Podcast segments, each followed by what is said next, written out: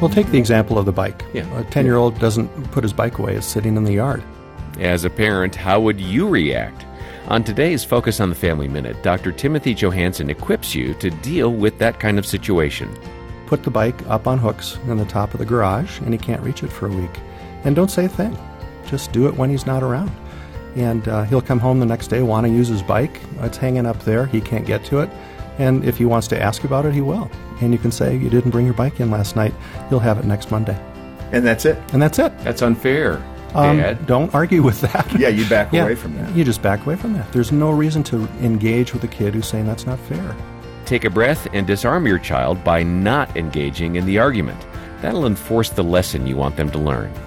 More parenting insights from Dr. Timothy Johansen at FamilyMinute.org.